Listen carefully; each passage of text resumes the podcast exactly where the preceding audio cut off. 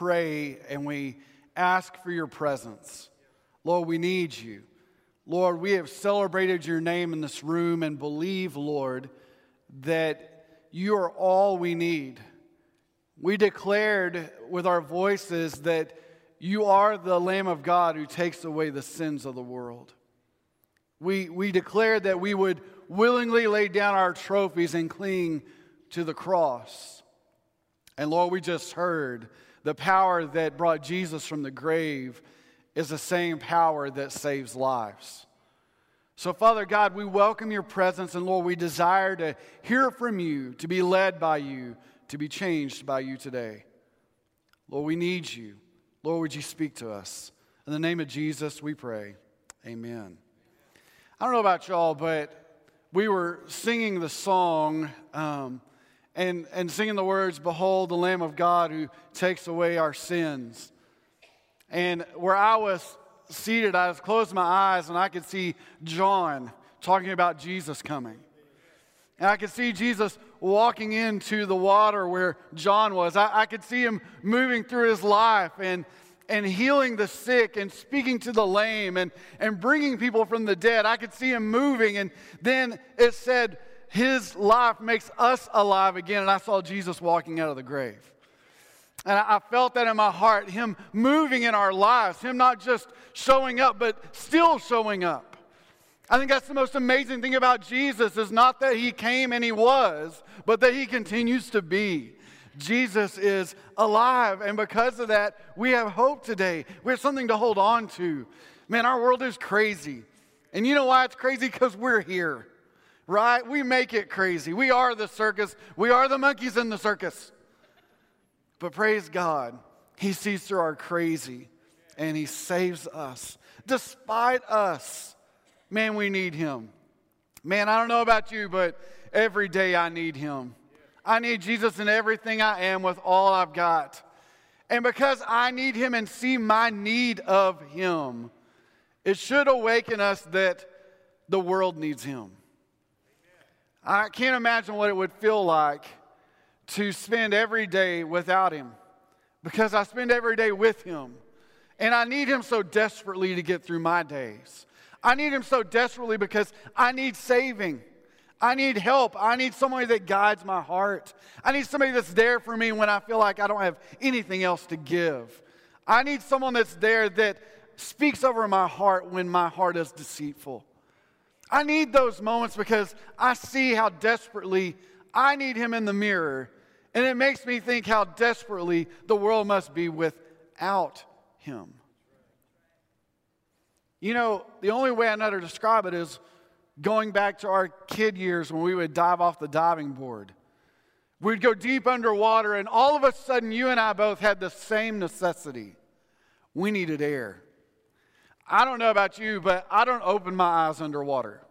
I've never been able to do it. I don't know why. Um, it's God's protection to me. We talked about why you should never swim in city pools before in this room, but it's God's protection over me, I guess. But I don't open my eyes underwater. So I have like this innate sonar that goes towards air. And so when I go underwater, immediately I'm going towards air. I'm trying to grow more buoyant as time goes on in this endeavor. So I just bobble up on the water. But I just do that. But for those y'all that open your eyes, you don't open your eyes to see the water. What are you looking for? Air. You're looking for the sun because that's where the air is at. You're, you're swimming towards the top. Can you just imagine people living without the work of Jesus or living underneath the surface of the water and they're drowning and they don't have any clue where life is at? You and I are called to be lifeguards. It reminded me the other day, April and I were at the South Campus of San Jacinto Christian setting up for the junior high dance. Woo! Um, and as we were setting up, on the wall was a book. It was the first aid lifeguard book. And I remembered it. Because when I was in eighth grade, we all had to take lifeguard certification at my school, all of us. It was the same book.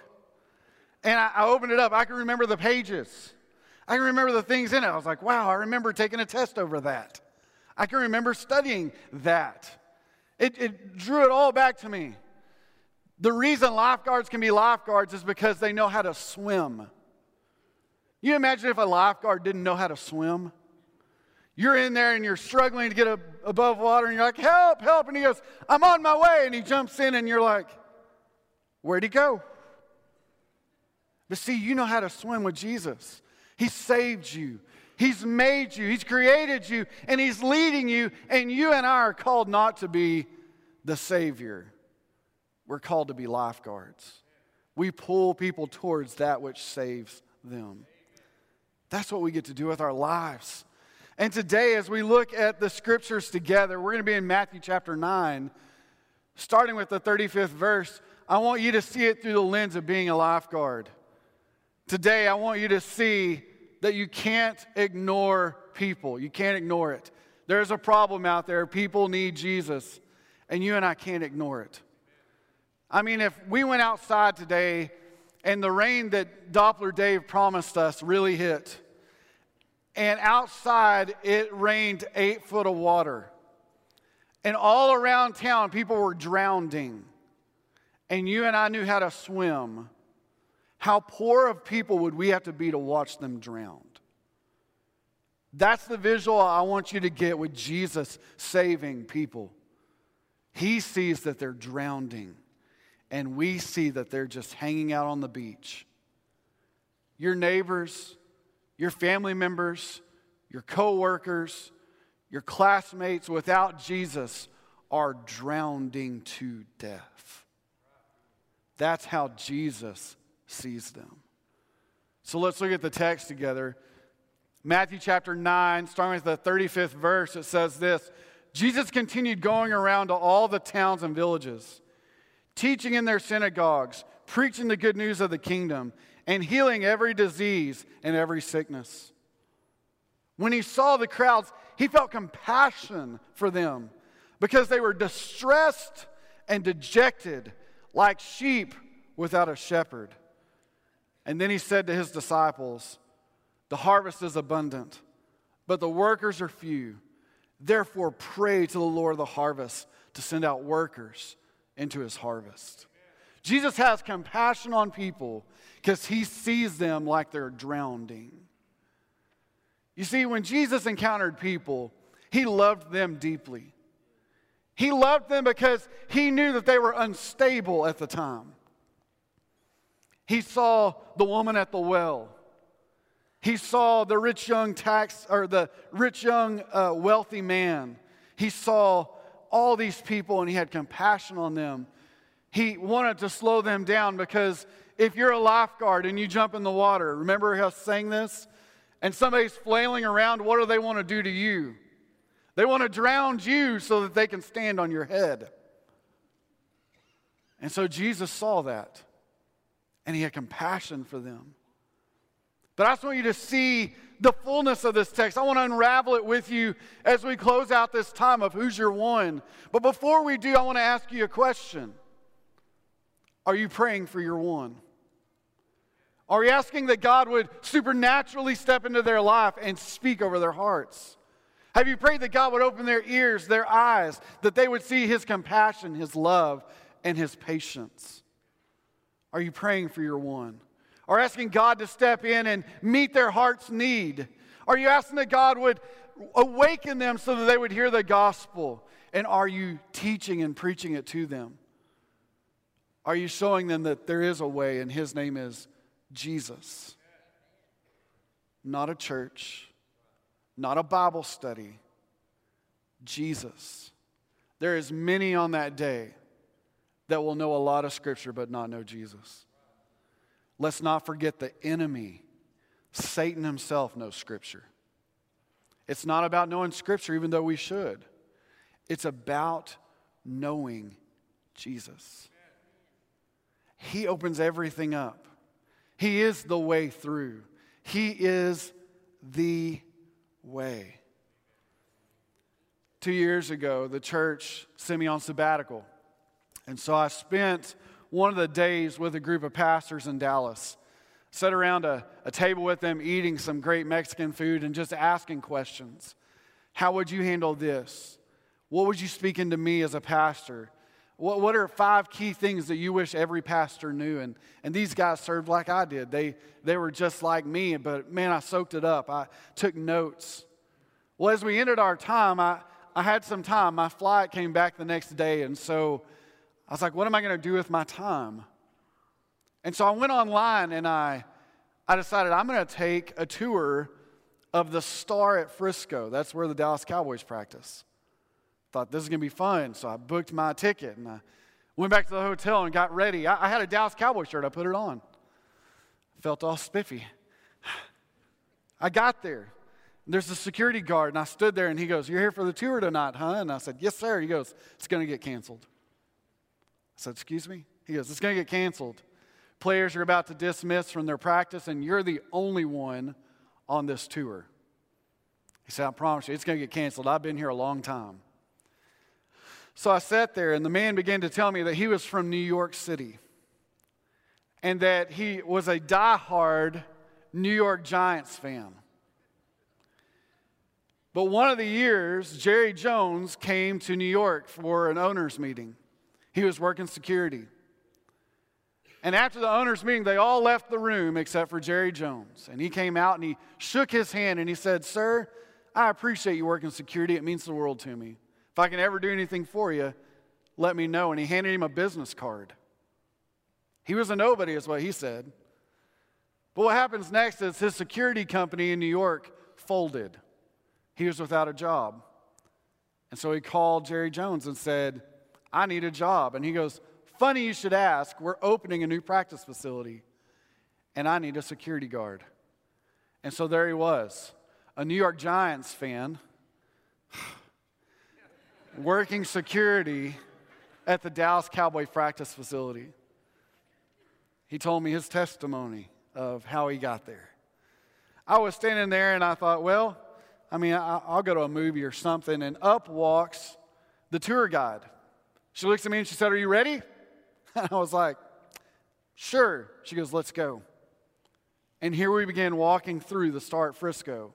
Security guard, tour guide, me. We would stop at places and she would say, You know, normally we'll spend about five minutes here and everybody kind of walks through and takes pictures. It's just you. Take your time. So I'd go,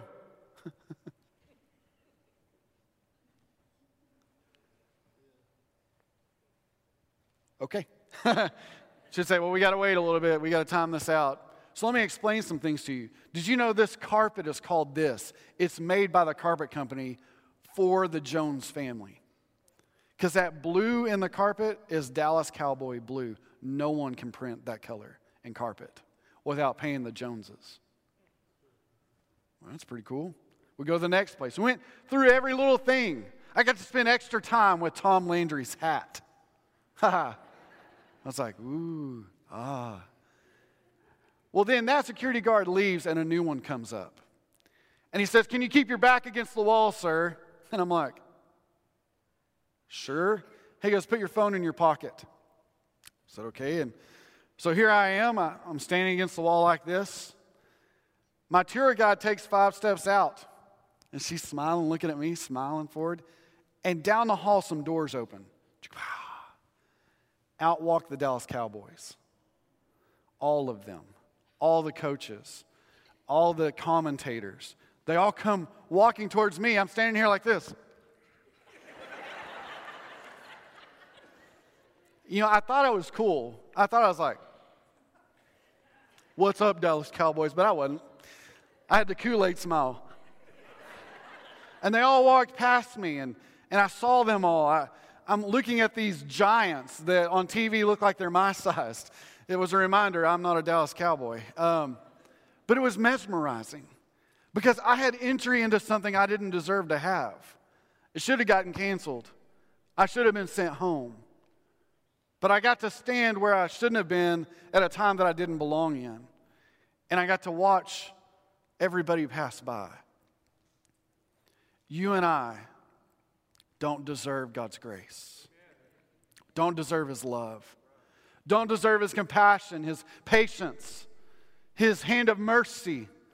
But He gives it in Jesus. And it allows us to be in a place in a time that we don't belong in, in a time that you don't deserve, that I don't deserve. I've heard people say a million times, our world just keeps getting worse because we've seen it, right? I've been on the planet long enough to realize things have gotten worse. But this may be the best time for this generation. Shouldn't we show them Jesus now instead of going, well, it's all going to go away anyway? I'm safe. Watch them drowned. Watch them drowned. Watch our neighbors drowned. Watch our friends drowned without Jesus. You see, you were put at the place you are in the moment that you're in for a reason. You have the job you have not because you just earned it, even though you put in the time. You may have had sweat equity. But I can promise you this God put you there for a reason at this time with those people. They're waiting for you to bring Jesus to work with you. I mean, at some point, we have to make a decision. We either have to ignore him completely or embrace him deeply. As we walk out of the door of our house, we either have to, like a dog is left at the door, leave Jesus and go, I'll be back for you later, Jesus. Just stay here, be good, I'll see you later. And shut the door behind us, or we go, lead the way. I'll follow you. You lead the way, and I'll do what you call me to. I'll, I'll talk to who you ask me to talk to. I'll do what you ask me to do, because at the end of the day, here's what's going to matter. Did you live like Jesus was really real now. Because we all at some point are going to live with Jesus is really real then. Whether you know him or not, we're all going to have that awakening that Jesus is really real one day. Because we will stand before him. And so will our neighbors. And so will our family. And so will our teachers. And so will the guy at the gas station, the woman behind you in line at Walmart they're all going to face him. And we can do this. We can simply say, I know you can't swim, but jump in. Or we can say, Let me show you how. Let me show you the way. So when Jesus sees these people, he starts with this key core thought the work that Jesus calls us to is vast. That's why he has people with different gifts, different abilities, different talents. He doesn't need a million cows walking around in this world. He needs a you. That's why He called you, that's why He made you. And I believe this with all of my heart. The greatest work that'll be done in this generation will not come from behind pulpits, it'll come at desks, it'll come in work, it'll come in traffic, it'll come with people. The question is this Do we believe the work is vast and do we believe we have a part in it? We will when our hearts become like Jesus, but our hearts must become like Jesus. They have to. We have to start seeing a transformation of our hearts that leads us to look more and more like Him. Our hearts must become like Jesus. But listen to how Jesus sees the crowds. He's working, right? Verse 30, 35 says he goes from town and villages, teaching in their synagogues, preaching the good news of the kingdom, healing every disease and every sickness. Verse 36 says this when he saw the crowds, he felt compassion for them because they were distressed and dejected like sheep without a shepherd. People are unprotected wanderers without Jesus. That's what a sheep is an unprotected wanderer. It doesn't have a defense. It can run, but it's not very fast. It can fight back, but it has no great fighting tactic. That needs a shepherd. Man, if we looked at the life of David, David is a shepherd. And look at what he fights off. He fights off lions. I mean, that's what's coming to our neighbors. That's what's coming to our coworkers. That's what's coming to our friends. Satan is not sending other lambs, he's sending lions to kill. And we're watching it. And so it's sport because we're safe. We have a shepherd. I mean, if they wanted a shepherd, they'd come to our side, right? They have no clue that what you have in you is worth it yet. They need to hear it from you. They need to see from you that when Jesus came into your life, it made a difference in your life. It wasn't just okay, it changed you. He's leading you, He sustains you. April and I have this great thought that all the time she drives her, her vehicle around until she asks me to drive. And when she asks me to drive, it's because she's on empty. That's the reason. She's like, hey, would you like to drive? And I'm like, sure. Hands me the keys, we get in. It's like, five miles till empty. I'm like, babe, what, what happened? She goes, oh, let's, let's go fill up. Which means what? You fill up, right? I can do this because she's not in the room right now. Anyways, marital counseling, thank y'all. Uh, but listen, that's what our neighbors are, are running on. They're running on empty and they have no clue that they're about to run out. You ever run out of gas in the middle of nowhere? It's scary, isn't it? I mean, if you're running out of gas in the city, you're like, at least I can walk somewhere and get some gas. If you're in the middle of nowhere, you don't know where you're going to get it from. But here's the thing our neighbors are out of gas, and they're filling their tanks with anything they can get their hands on. You know what happens if you fill your tank full of water? What happens? Your engine dies, right? What if you fill it full of Coca Cola? It'll never stop. Uh, it just continuously, it leaps mountains. Uh, anyways, no, it dies. And our, our neighbors are filling their lives with everything they can possibly use to fuel their lives. And they don't realize this, but they're just killing themselves more. You ever poured out Coca Cola on cement? Try this out at your house. You'll love this idea. Go home, grab a Coca Cola on the way home, Go in your front yard, find some cement on your driveway or out in the walkway, and just pour out some Coca Cola. You know what's going to happen? Ants. That's what's going to happen. It takes them that long. They're going to find it, they're going to live on it. You're going to love them because they're going to come to your house to eat. Um, that's what happens. But the problem with it is this that's what's eating our neighbors. They have nothing to, to, sustain their lives on. And Jesus sees these people and he, he says it in Scripture. How do we know? He told them, This is how I see them. Verse 36 they're, they're distressed. They're trying at anything. What can help me? Who can help me out? They're dejected. They tried everything and it's always blown up in their face. And then it says this like sheep without a shepherd. They're wanderers. They don't know where to turn. They keep grasping at things that can't help them. And so, what does he do about it? Does he simply just do what he's always done? I believe this from the moment Jesus shows up, he is always giving us his ministry. Always. And he does it here. He does the most amazing thing. He turns to his disciples. So Jesus calls his disciples to two key movements that I want you to see in this passage. Number one, notice the unworked harvest. He says it to them. Verse 37 the harvest is abundant, but the workers are few. I mean, look at how big the harvest is. It's unmanageable. And the workers that are there can't even keep up. Look at it. He's telling them, look, look at the crowds. Look at them. No one's there to help them. They're just sitting there waiting, and no one's talking to them, no one's speaking to them. Notice it, see it. I mean, Jesus constantly saw it. You got to imagine when did Jesus start being God? He was always God wrapped in flesh, right? So when did Jesus first see the world through God's eyes? You imagine teenage Jesus? We don't get much of his life at that moment, what did he see? We do get his adult life.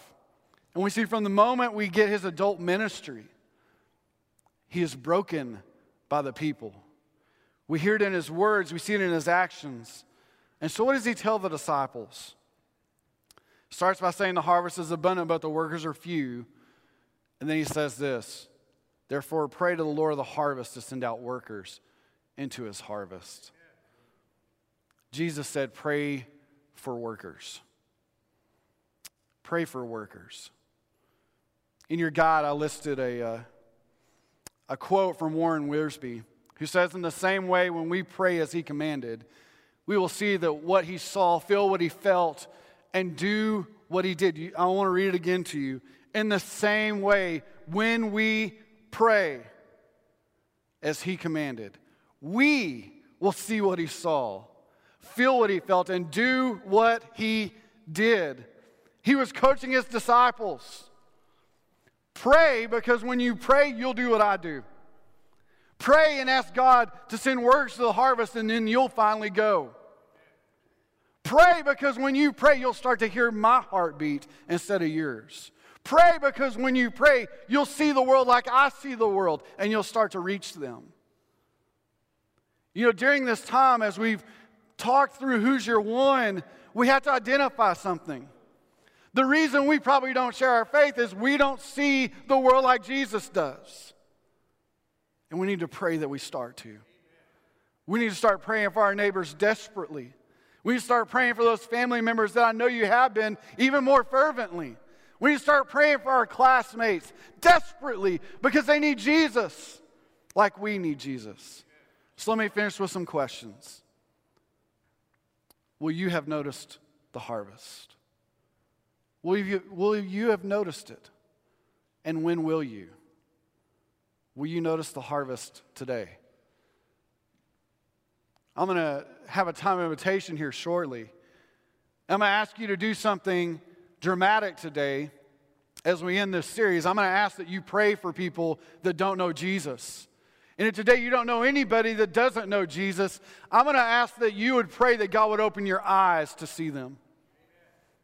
They're everywhere. And here's what's more I'm going to pray that you have the boldness to ask those in your circle of influence if they know Him. How desperately we must not care to not know. We should know. Every year on my staff, we do something. Every year. The fair comes to town and we go out to eat together at the fair we, we start to talk about the date leading up to it. We're going to go on that day and we're going to go to the fair and we're all going to eat together. So many like you all in your workplace, we, we start asking around, are you going to go? Are you? You going? You? Are you going? Are you going? Are you going? And we get our group together and we all go to the fair together and we all get cholesterol in our veins. It's, it's what the fair's for. We don't ride rides so we don't get out of the cholesterol after we eat it, but we, we eat and we enjoy it. We enjoy the grease once a year. And we ask each other, Are you going? Are you going? Are you going? Let's start asking our coworkers, Are you going with me? One day I'm going to be with the Lord. How about you? What if you started to say, Hey, would you go to lunch with me? I just have my, my crazy pastor's asking us to ask some questions, and I've got to practice on somebody. And I know we know each other and we go way back, so would you allow me? Because it'd be so much easier with you than people I don't know, and sit across the table and say this. Okay, my pastor said that I need to ask people in my life Has there been a time in your life that you knew that you had sin in your life, that Jesus could forgive it, and ask Him to come forgive your sin and lead your life? And wait for a response. I believe people are always waiting for Christians to ask a question. They're just waiting. So let me ask you the last thing Will you pray? Will you pray? Will you pray like Jesus asked his disciples? Lord, show me the harvest. And Lord, send people. And Lord, send me. When God always asks for people to show up for Him, he always asks in a question of, Will you come with me? Will you go? Who will go for me? Who, who will stand on my behalf? And I wish I could tell you through all of Scripture, everybody said yes, they didn't. That's why it's there, so you and I would know that in times that we don't feel it, we're not alone.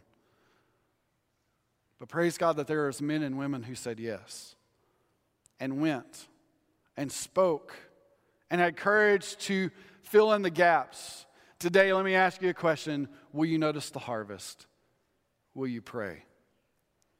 As we come to our time of invitation, I want you to be bold in this prayer.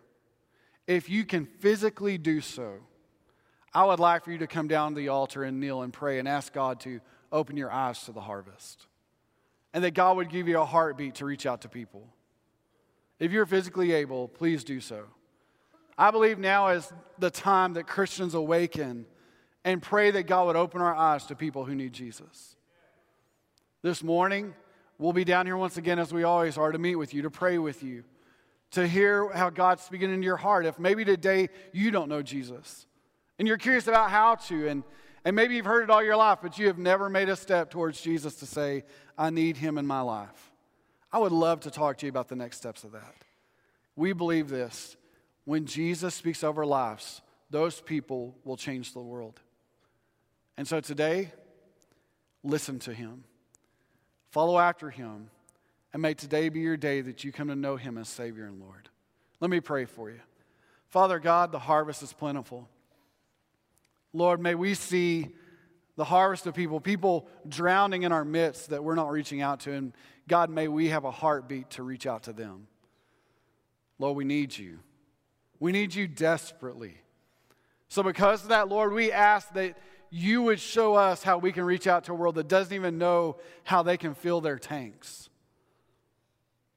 God, they're running on empty and they don't even know it.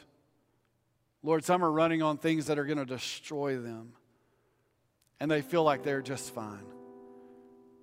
But Lord, there's only one way by which a person can be saved, and it's not through good works, it's not through anything but falling into the life of Jesus. He is what saves us. He made us and He saves us. So, Father God, may we be captivated by that thought. May we be broken with a lost world that is drowning without any help. Lord, would you send the lifeguards? Send them, Lord.